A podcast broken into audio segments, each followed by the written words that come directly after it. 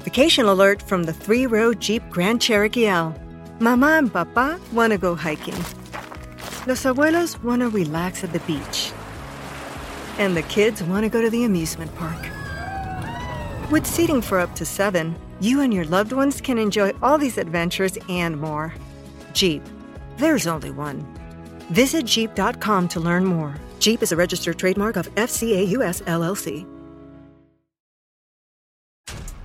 This episode is brought to you by Essentia. A better you starts with better hydration. Essentia is on a mission to inspire people to do what matters most. Their proprietary ionization process transforms water from any source into ionized alkaline water, providing water that's ninety-nine point nine percent pure with a pH of nine point five or higher. Essentia overachieving H two O, the number one ionized alkaline water. Shop now. Hey, it's Ryan Reynolds, and I'm here with Keith, co-star of my upcoming film, If, only in theaters May seventeenth. Do you want to tell people the big news?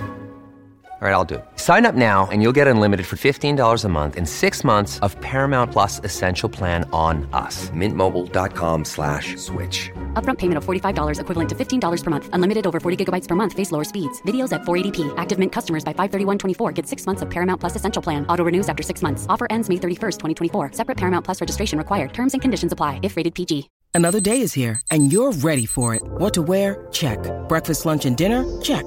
Planning for what's next and how to save for it? That's where Bank of America can help. For your financial to-dos, Bank of America has experts ready to help get you closer to your goals. Get started at one of our local financial centers or twenty-four seven in our mobile banking app. Find a location near you at bankofamerica.com slash talk to us. What would you like the power to do? Mobile banking requires downloading the app and is only available for select devices. Message and data rates may apply. Bank of America N A, member F D I C. Race is a social construct, however hard that is to accept. This is what geneticists say. It has no place in biology. One, the differences between us are so marginal. And secondly, that the overlap is so enormous that this idea of discrete races, or even fuzzy races, if you want to call it that, just doesn't make any sense. You're listening to the Science Focus podcast from the B B C Science Focus magazine team. We're the U K's best-selling Science and Technology Monthly, available in print and in several digital formats throughout the world. Find out more at science focus dot com or look out for us in your app store. Hello and welcome to the Science Focus podcast. I'm Sarah Rigby, online assistant at B B C Science Focus magazine. After World War Two, mainstream science denounced eugenics and the study of racial differences. Yet there remained a staunch group of scientists who continued to research race. For a few decades, these people remained on the fringes of research. Yet now, in the twenty-first century, fueled by a rise in the far right and extremist views, an increasing number of researchers are framing race as a biological construct rather than a social one. Yet even well-meaning scientists continue to use racial categories in genetics and medicine, betraying their belief that there are biological differences between us, and that race can explain differences in intelligence and disease susceptibility. In her new book, Superior, Angela Saini explores the concept of race. She interviews anthropologists, historians, social scientists, and geneticists, and finds that time after time, the science is retrofitted to accommodate race. Here, she talks to B B C Science Focus production editor Alice Lipscombe-Southwell. So Angela, your book, uh, Superior, The Return of Race Science, um, it looks at the re-emergence of scientific research into racial differences. Um, it's been out for a few weeks now. Uh, so what's been the reaction to it? Um, it's been amazing. I think a lot of people pre-ordered it because um, Inferior only came out two years ago, so it was high in their minds. And because of the title, it really felt like a follow-up in some ways. Um, so a lot of people have read it, even though it's only been out, I think it's been less than two weeks, yeah. And the feedback's been incredible. I've, it's just been so lovely to finally get it out in the world and hear what people think. I mean, the downside is this, for the last four or five days, um, there is a large contingent of white supremacist, far-right people who've been reviewing it on their kind of right-wing blogs online. And um, that has been very difficult to deal with because these are the same people I criticise in the book. And so, of course, they take exception to what I've written. And in some cases, it's got very personal. They've been quite racist towards me and others and my family, which has been quite tough. Um, so I've had to deal with that. But I'm hoping that there was a big flurry of that for a couple of days, but I'm hoping it's gone now. Yeah, hopefully it'll die out. And I'm sure you've got plenty of scientists and people who are on your side. So. Yeah, I mean... The, yeah.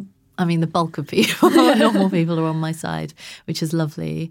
Um, it's difficult when you're doing a piece of journalism, especially in science reporting. You're actually criticising people or critiquing people's work on lots of different levels. So while Superior does look at kind of the abuse of science by hardcore racists, um, which is why the far right um, have taken this up, um, I also critique mainstream scientists for the way they use race. So it's not as though there's one side versus another. This is really about a systemic, um, structural issue to do with how we treat race in academia. And I think we all, every single one of us, including myself, have to look within us to ask ourselves how we use this concept. So why did you decide to write this book about race science in the first place? Because I knew a couple of years ago you wrote the one about how um, women were being um, wrongly represented in science research. Um, was it after writing that you got inspired to look into ra- the racial side of it? Well, actually, for me, race um, is a much... has been a feature of my thinking journalistically for a really long time. Um, the reason I got into journalism in the first place is because I got involved in anti-racist movements when I was at university, and from there I started writing in the student press. So if I hadn't done that, I, I think I just would have been an engineer, because that's what I studied at university. Um, so I've been thinking about these things for a very, very long time. And of course, as someone growing up as an ethnic minority, as I did in London in the eighties and nineties, especially in the area of London that I lived in, southeast London, um, race and racism was a big part of my growing up. And consequently, I've been thinking about this for nigh on thirty years, really carefully, not just the science of it, but the social and political dimensions of this. I'm very well read on these issues around the social science and the science of race, but also the literature around race and racism, because it's been a big part of my life for such a long time.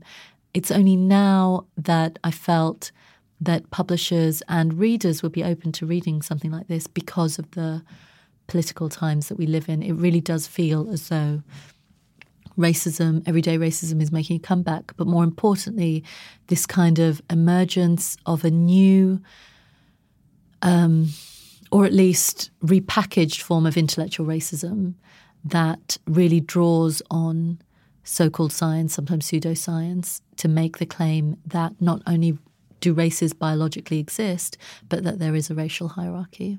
Because after sort of the Second World War and eugenics and all the atrocities that happened then, it was always quite a taboo subject, wasn't it? Scientists were like, we can't study this, this is horrific. But are you saying now it's coming back into science, or has it always been there and just... Well, my argument is that it's always been there. So even after the Second World War, when people realised that both that eugenics was morally deplorable, and we have to remember it wasn't always... that wasn't always the mood amongst mainstream scientists. This was a very legitimate area of research and work in the early twentieth century. There were eugenics departments all over the place in Europe and in the U S. Um, and London in particular was kind of the heart of the eugenics movement when it first launched. And very many progressives, as well as people on the right, um, bought into it. Um, After the Second World War, things did change. Um, people realised, I mean, w- when you could see the idea of eugenics play out to its logical conclusion, which is what we saw happen during the war, it became very difficult to maintain that this was a good idea. Although people did, well into the seventies, there were still sterilisations happening in the U S and Japan until fairly recently, within my lifetime. So um, it didn't die out completely. And neither did scientific racism. There were still people who were not on board with the kind of anti-racist global consensus. And I argue, perhaps more controversially, that mainstream science itself did not also relinquish these ideas fully as it should have. It still used race um, and racial ideas somewhat repackaged and relabeled, but essentially the same kind of ideas that you can group populations and it was worthwhile looking for significant differences between them, not just physically but more deeply. That idea, I feel, hasn't completely left us. It serves these kind of stories that we have about ourselves and who we are.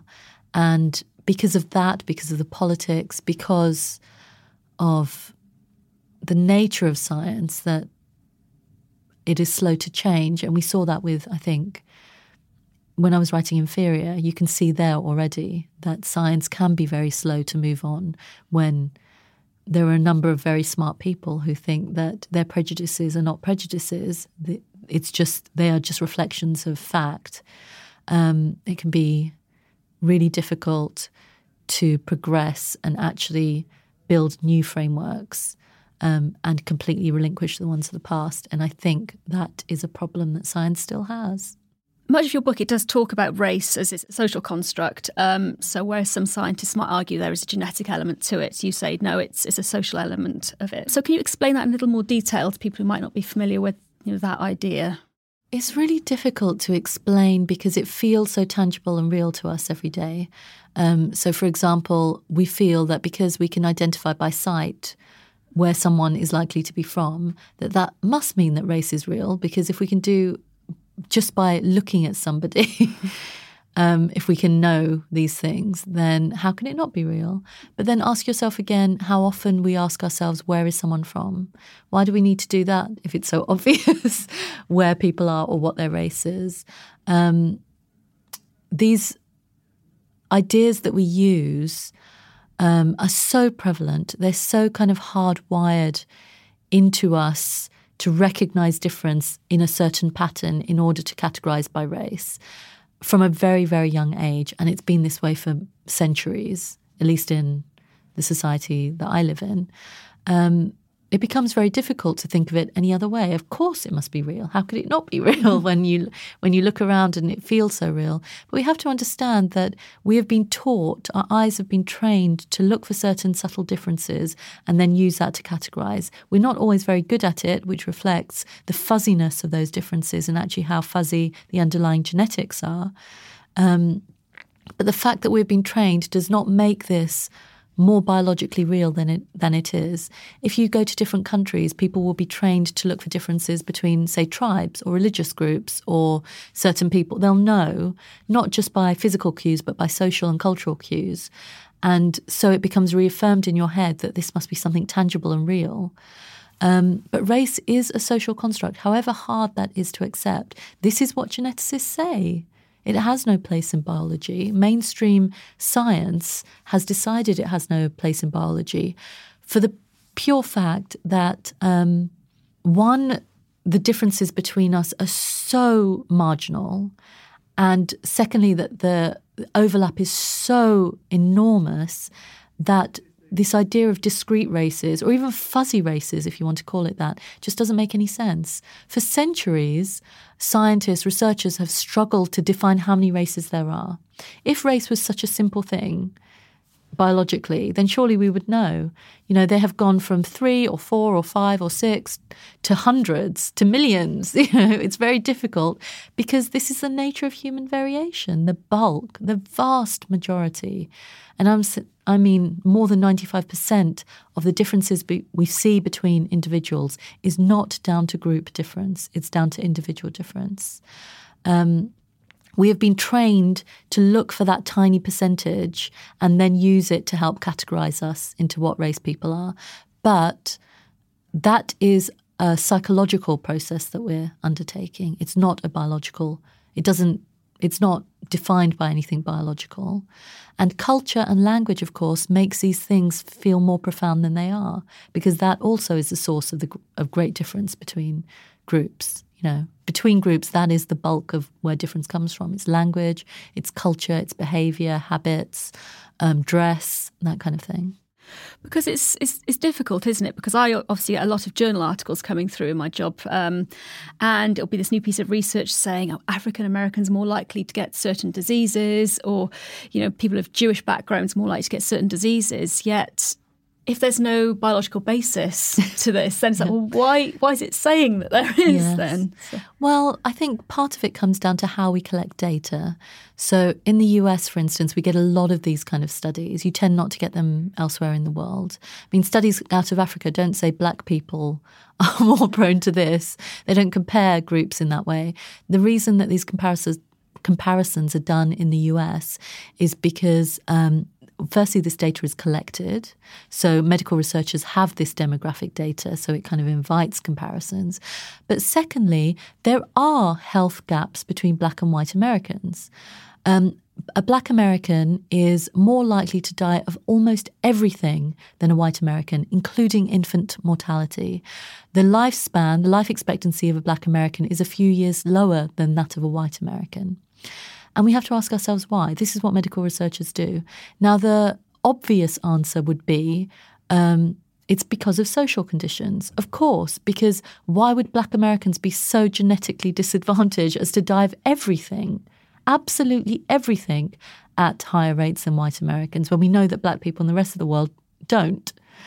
Um And secondly, if it were genetic, let's just play a thought experiment here. If it were genetics, we know that black Americans are not some kind of homogeneous group genetically. Um, although um, the history of slavery means that many black Americans can trace their ancestry to uh, West Africa, most black Americans, very many, uh, and we know this even now more from D N A evidence, um, have some degree of um, European ancestry because of the history of slavery, because black women were wa- raped by white slave owners, because since um, emancipation and since uh, civil rights, there is a lot more intermixing between people. So we already know this group of people are not genetically so distinct from what, from European stock people, white Americans, and also that white Americans aren't so distinct because their history is similarly one of mixing and um, interbreeding in the same way. So it is just perverse to assume that this group of people, which is so mixed ancestrally, and another group of people so mixed ancestrally, that somehow the genetics of being black or being white are so overwhelming that they would lead one group to be so genetically disadvantaged as to die of everything at greater rates, even their babies to die of greater rates. Um, what that kind of approach to medicine does is it lets society off the hook. It says to society, we don't have to improve the social conditions of black Americans because it is genetic. This difference is genetic. And that is the great fallacy we're dealing with here. You know, this idea that we should look to genetics first rather than social or environmental or cultural explanations for this terrible gap. In the U K, that kind of gap, that life expectancy gap, is seen between the richest people and the poorest people. It's not racialized in this country because the social conditions of people are a bit more mixed. They don't run along racial lines. That's not true in the U S. Social uh, and economic status runs along racial lines because of the horrific racial history of the United States. And that can explain, I would say, the vast majority of the health differences here. And that is what epidemiologists in the U S are saying. This is what health researchers are saying. Stop re- looking to genetics so much. You look at it if you want. The reason that they keep coming up blank on these things, or, you know, just finding tiny little correlations, not very reliable ones, is because that's not where the answers are. Well, you're right, because it's, it's going to be a rich and poor thing, isn't it? Because if you're poorer, you're going to have less access to good food, you're going to have less access to the good health care, and all of those things all add up, don't they? And it just means that... They really do. Yeah. And we know that globally. We know that if you're poorer globally, your life expectancy is likely to be lower, that you are more likely to suffer from major diseases, to die of the things that kill people. I mean, it doesn't take a genius to figure out that that kind of dynamic would also be playing out in a multiracial society like the U S.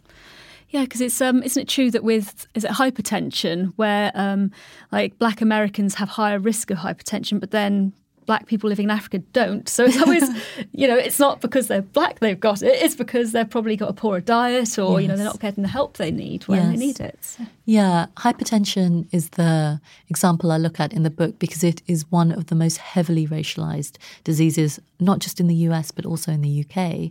In fact, in the U K, NICE guidelines, so this is the National Institute of Health and Care Excellence, um, specify that if you are under fifty-five and you're black, you may be given a different drug than if you're white for hypertension. Um, that kind of racialized um, medicine, just as epidemiologists have shown, and I go into this in detail in the book, is actually not, race here is not a very good proxy for whether someone is likely to respond better to a drug or whether they're likely to have this condition in the first place. What are good correlators are things like level of education. Level of education in the U S is a much better indicator of whether someone's going to have high hypertension than race. Uh, diet, high salt intake is the big underlying cause of hypertension, high blood pressure. It's a reason my mum has hypertension because she just puts so much salt in her cooking. I mean, it just beggars belief that we kind of, in America, people have come up with such kind of um, elaborate explanations to justify why biologically black Americans would have high, hypertension when we know that in Africa you see the lowest rates of hypertension. You know, there's this slavery hypertension hypothesis that something happened on the slave ships to make black Americans different from black Africans. And it's just bizarre. I really, I recommend actually the work of Dorothy Roberts here, who's a scholar in the U S, who wrote a wonderful book, Fatal Invention, that looks at it this in great detail. And in fact, I would say that the best scholarship when it comes to race and science is from um, scholars of colour in the U S. I mean, the work is brilliant. I cite very many of them in the book. There's Alondra Nelson, there's Evelyn Hammonds, there's, um, like I said, Dorothy Roberts. Also writers, uh, scholars of Jewish descent, like Jonathan Marks, the anthropologist. They understand these issues. They see these scientific issues in context because they have experience of it, because they're not just looking at the science, they're looking at the social and historical context of these these problems. Uh, so just thinking now, when you said before that um, you know, there's very little difference between us all and it's just that sort of tiny, tiny percentage, yet you've got um, these genetic test kits you can buy, which all seem really good fun. You think you buy, spend one hundred pounds or whatever, get your genetic test kit and it'll say, oh, your ancestry is so mixed. You know, you could have you know, ancestors from Russia or, you know, South America or something. This is, um, but if that's, is it just looking at that tiny percentage that they're doing or they're using something else to analyse and establish that, do you think? They work in quite odd ways. I mean, one of the other arguments I make in the book is that you hear a lot of geneticists uh, complaining about ancestry testing and saying how unscientific it is. I mean, it's a genre in itself within yeah. science communication, the kind of unscientificness of ancestry testing. But um, ancestry testing itself emerged out of population genetics. So they use very similar frameworks. They may not use them as responsibly or as well, but the kind of thing that they do is the same. And in fact, there are some population geneticists who sit on the boards of ancestry testing companies. And we have to ask ourselves why that is. These are very big billion-dollar companies making a lot of money out of this assumption that race is real, ultimately. That's what they're doing.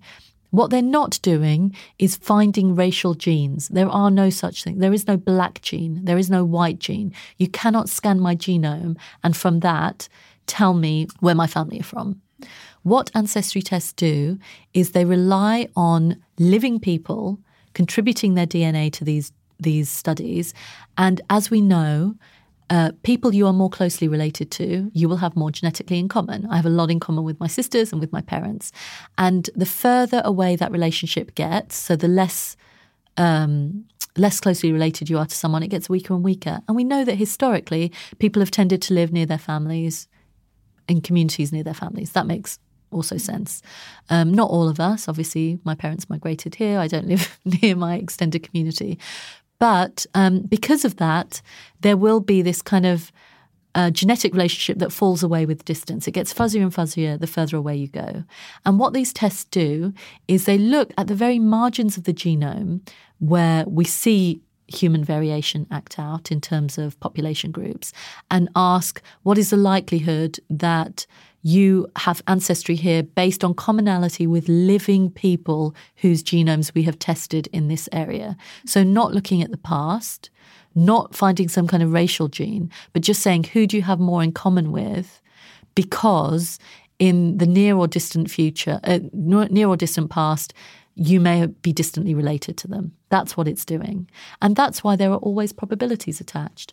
I know that my parents are from Punjab in India, that their parents lived in Punjab in India, and likely their parents did as well. And yet, when my ancestry test came back, and I have to say, this is not something I would choose to have done. I only had it done because... Um, very recently, because I was making a documentary and the producers wanted to check something, and you get all the results when you get these tests done. And it told me I was something like ninety-six percent South Asian, which again is a huge, vast area. That's how fuzzy this is. And again, only ninety-six percent. I know culturally and historically, this is where my roots are. Why is it only able to say ninety-six percent? Because again, this is about statistics and probability. That's how fuzzy race is. That's how fuzzy even ancestry is. We know now from ancient D N A evidence that the history of the human species is not one of people being rooted in one place for really, really, for th- tens of thousands of years, but of constant movement and migration and intermixing right throughout the entire history of the human species. Um, and that, if you want an origin story, is our origin story.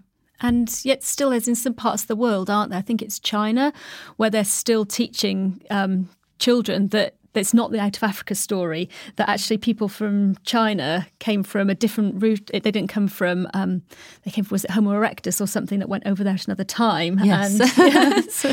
yeah. I mean, this is really where Superior lands in the end. Like I said, I've spent many decades thinking about this. And what I didn't want to do is write a kind of us versus them book. You know, here are the racists and here are the rest of us. This is how uh, we should fight the racists. This is how to argue with them. Because this is not how race works. Race is something that we all have some commitment to. We all think about. We all identify with something. And we all have stereotypes about ourselves and about others. And a lot of these stereotypes historically are rooted in these origin stories. Where are you from? And the reason we care about where we're from and where others are from is because there are stereotypes attached to it. There is meaning attached to it, political meaning attached to it. We feel that we can tell something about someone when we know where they're from. And also, if we know where we're from, that that gives us some meaning to our lives, because there is a set of political and social and cultural ideas attached to that place. Um, and origin stories are important. For us as humans, they are they form part of our culture. Every culture in the world has them. They're not easily broken. In an age of modern science and D N A and genetics, which is kind of, in some ways, undercutting these origin stories by reminding us that we are not, in fact, rooted to a place for millions of years, as some someone would tell us in the past, that we are actually far more mixed than we think, that that actually... our biology cannot tell us um, that a certain group of people are somehow homogeneous in some way, culturally or socially. Um, you know, it's only the social elements that make you believe that people are united in that sense, which is not an insignificant thing. It's still important. Um, in that kind of world, our ancient origin stories, our myths, uh, clash with these genetic ideas, and sometimes, sadly, what happens is that political forces try to wedge the science into the origin stories. So this is why in China you get this idea that the Chinese people did not uh, evolve from the same group of people who, modern humans who migrated out of Africa, but that they evolved separately. In India, we have the same. Hindu nationalists are pushing this version of the past in which Hindus have been in India for millions of years, so orders of magnitude longer than the um, than modern humans have been around. um, and in Russia as well, there's this idea that they are not descended, that they did not um, descend from the same group of people who evolved in Africa, modern humans who evolved in Africa. We know that this story is an out-of-Africa story. We know that now. Um, but many people don't want to admit that because their origin story gets attacked in some way, and they have to live with not just the meaning that they attach to their place, but the meanings that are attached to other places. And that's very difficult for people to cope with. This is a difficult question. I think it's reckless and meaningless for scientists to say, oh, all these stupid people with their religions and their silly origin stories. This is human culture. It means something to us. It matters to people. It's meaningful and it's important. And I would never want to take that away from anybody. But what we also have to be wary of is political forces, particularly ethnic nationalists, religious nationalists, co-opting science, abusing science in order to affirm these origin myths. These origin myths can stand alone if we want them to. They don't need science. In fact, the science does not serve them, but that's okay because we have other myths in society. We have religion in society. If you don't believe in something, you can still respect that a person will believe in something even if it's not scientifically proven or it's not scientifically accurate. That's okay. We need that, I think, to some extent. But we should not invoke biology when it comes to identity. We should not evoke biology when it comes to our origin myths, because that is what the Nazis did. And it's devastating. It's not just scientifically wrong. It's also politically dangerous. And do you think that's why we're perhaps seeing a slight rise in this scientific racism now? Because maybe ten years ago, maybe the world was a more liberal place, and we're now seeing a rise in um, maybe the far right. Um, people who've got more racist ideas than perhaps you know, ten years ago it would have seen. So. I, I don't think it's science's fault, obviously, that we're seeing a rise in the far right. What the far right does, and what it has always done to some extent, is look to scientific ideas to affirm the prejudices that people hold, um, even if that means abusing and manipulating data, making false theories, you know, concocting ideas that have no basis in reality in order to give their prejudice some veneer of respectability. And people everywhere do that, sadly. Um, and now we are seeing, um, as I argue in Superior, a resurgence of that, this manipulation. And in fact, journals, particularly Nature, have run a number of editorials over the last couple of years warning scientists about this extremist element trying to abuse their results. We see it. We see it happening. I mean, there are a number of scientists I've spoken to who know that when they publish results online, for example, looking at ancient D N A or migration, that there are right-wingers out there Um, mining that data for anything they can use and abuse. And that's been happening for a while. Um, so we have to be wary of that. Scientists have to be kind of firm on that. I don't think they have been firm enough. Um, and I know, I understand that we do not have all the data yet, and it's difficult somehow to, sometimes to say the things that society needs to hear in order to combat this when you're a scientist, because you don't want to overstep what the science actually says. But there does need to be some kind of political decisiveness within the scientific establishment on this. And we are getting that. There are people who are putting out statements. Anthropologists in particular, I think, are doing a really good job on this. Um, But um, we need to be mindful. And I think scientists also need to read the body of social science on this, because that's one thing that has disappointed me, is that I read so much genetic research talking about race, not citing scholars of colour, not looking at the social science, work of social science here, which is so fruitful and so useful to, you know, I still hear scientists saying that um, we don't have, you know, there isn't enough work being done on race.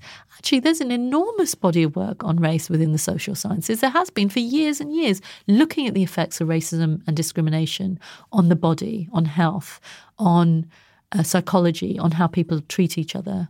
Look to that. It's right there, right in front of you. So how did um science very first start getting tangled up with race? Was it back when you had all the Victorian scientists going off and exploring these worlds and seeing things? Well, I think it's inevitable that whatever the social structure or political structure of the time will be reflected in the science. And this is something I looked at when I wrote Inferior. One of the reasons that women were excluded from the sciences for so long is because at during the Enlightenment, women were assumed to be intellectually inferior, and so it didn't make any sense to have them be doing science when they couldn't do it, or that was the assumption.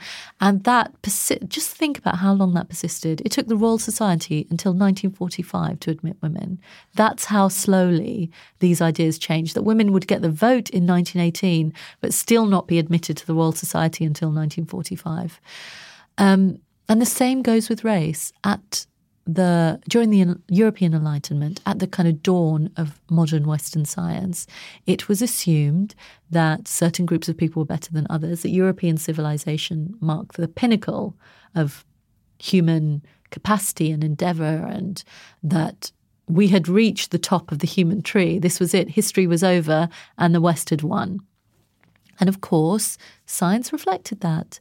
It built not only a gender hierarchy into its assumptions about human difference, but also a racial hierarchy. And it placed the white man at the top. That's what it did. And everybody else was slotted underneath. And these ideas were used to justify slavery and colonialism and genocide. Not to say that these things wouldn't have happened anyway. They would have, and they were already happening. But they gave them... Science give th- gives things a gloss... Um, and a justification like no other, because it feels objective. If it's scientific, it feels objective.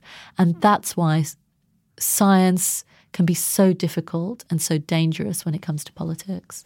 And that's the sad thing, isn't it? Because, you know, I love science and you want science to be there to help us understand the world. And yet when you see it's being misinterpreted or used wrongly, then it, it's just heartbreaking because... Yeah. Which... But we have to remember this was the science of its time. Mm. We might think of it as pseudoscience now. It wasn't considered pseudoscience then. It was just considered science. And we also have to accept that there is work being done now which is considered science, which later will be considered pseudoscience. There are people today falling into the same traps, making the same mistakes because of bias, whether that is racial bias or sex bias, sometimes unconsciously, and they don't have to be white to be doing this. We all do it. We all have bias and we all fall into this trap, who are making errors in the way that they're doing their work, in the approaches that they take. And we have to revisit, we have to understand the historical context of the work that we do and really interrogate thoroughly. It's very difficult. It's very easy to look at the past and condemn people with the benefit of hindsight. It's very difficult to look within ourselves today and ask if we might be doing the same thing. Well, that's one thing, isn't it? When you look at the Neanderthals, for example, and when we first started finding Neanderthal remains, you know, people were thinking how the Neanderthals lived, saying, oh, they were like cavemen, they were savages and all of this. And then in recent years, when it said actually, you know, there was a lot of intermixing, you know, especially people of European descent, they've got some Neanderthal D N A in there. Suddenly it's like, oh, maybe they weren't so savage after all. I mean, we do, this is kind of, Uh, people who tell me that science isn't political, I just laugh because, of course, science has always been political, especially when it comes to human beings. We don't even need to go back very far to know that that's the case. And to assume that now humans are so much better, that all humans are so free of bias that they they can't possibly make the same mistakes that Darwin did, um, it's just ridiculous to me. It's just ridiculous. I feel... Um, I mean, at the moment, there are, of course, with Superior, because I call out people, and I'm not doing it, you know, off the top of my head. I'm drawing from a very big, large, long work of social science in order to be able to do this. When I say to population geneticists, perhaps you need to think again, and they get riled up because they don't want to feel that they are committing racism. And what I have to remind people is... we all have bias. The second that you think that you don't, that's when you're most susceptible to making mistakes because you're not correcting for the bias that you have. You're not taking it into account. And the Neanderthal story, I think, is a perfect example of that. Once upon a time, Neanderthals were thought to be um, at a lower stage of evolution than humans, like lower down the evolutionary tree, and so were certain racial groups, like Aboriginal Australians. This is the story with which I open the book. Um, and when Neanderthal remains were first identified in the Neander Valley in the eighteen hundreds, middle of the nineteenth century, they were immediately compared to the skulls of Aboriginal Australians, real living people. And Thomas Huxley, who was a big champion of Darwin, biologist, um, thought that there was a wonderful kind of similarity between these skulls. And that was feeding in to an existing horrific set of social ideas about the um, subhuman nature of Aboriginal Australians. This was around the time of the White Australia policy, this kind of systematic attempt to essentially ethnically cleanse the country, to turn it white through murder, through interbreeding, until there was nothing left. You know, children were treated like animals um, by this policy. Millions had their lives absolutely wrecked by either by murder or or by abuse. Um, and this kind of Neanderthal association fed into all of that, that here is a group of people who are doomed to go extinct just like the Neanderthal did, and we're just speeding them along. And you zoom forward to the present day, and now we know that Neanderthals, it's actually Europeans who have this, the greatest connection to Neanderthals. Europeans have up to four percent or something of Neanderthal ancestry, although those estimates vary. And you see the Neanderthal suddenly rehabilitated, and now it's described as, they're described as clever and smart and sensitive, and perhaps they died out not because they were a weaker, feebler, more rubbish type of human, but actually just by some kind of accident of fate. And isn't this a sad thing? And they were humans just like us. Humans just like us. You know, it was only one hundred years ago that actual living humans were treated as subhuman. And now, because these Neanderthals are European, we think in our heads, in our imagination, they are humans just like us. I mean, how perverse. Now that Superior has been out a couple of weeks, and it's really interesting to see the conversations being had online and the debate. And I really hope, I mean, what I really hope for is that a broad range of people read it. It's not just for scientists, it's for anybody who's interested in the science of human origins and what race means to them. And this is everybody, I think. We all we all have some ideas about race, and we all need to be educated and understand kind of what the scientific landscape around this looks at the moment. Um, and it's been really heartening for me to see some population geneticists actually say, yeah, there are things that we need to look at. There is inappropriate language that we use sometimes. There are inappropriate frameworks perhaps that we use sometimes. We do need to look more carefully at it. Um, and I hope that conversation moves forward. As I try to outline in Superior, is that firstly, race is not just a genetic question. It is a social and cultural question. And I've read a lot of books on the genetics of race that don't even look at that. And I think that's so remiss. It just doesn't make any sense to think about it as just a genetic, that, that somehow we, just by looking at the genetics, we can prove racists wrong. It's just bizarre. Racists don't believe what they believe because the genetics has convinced them of it. It's because society convinced them of it. That was Angela Saini talking about racism in science. Her new book, Superior, is available now. For more science and technology, the latest issue of B B C Science Focus magazine is packed full of features, news and interviews to help you make sense of the world around you. In the June twenty nineteen issue, we go on the hunt for Payne's on-off switch, discover the clever creatures using tools to eat food, and ask, is there really life on Mars? Thank you for listening to the Science Focus podcast from the B B C Science Focus magazine team. We're the U K's best-selling Science and Technology Monthly, available in print and in several digital formats throughout the world. Find out more at science focus dot com or look out for us in your app store.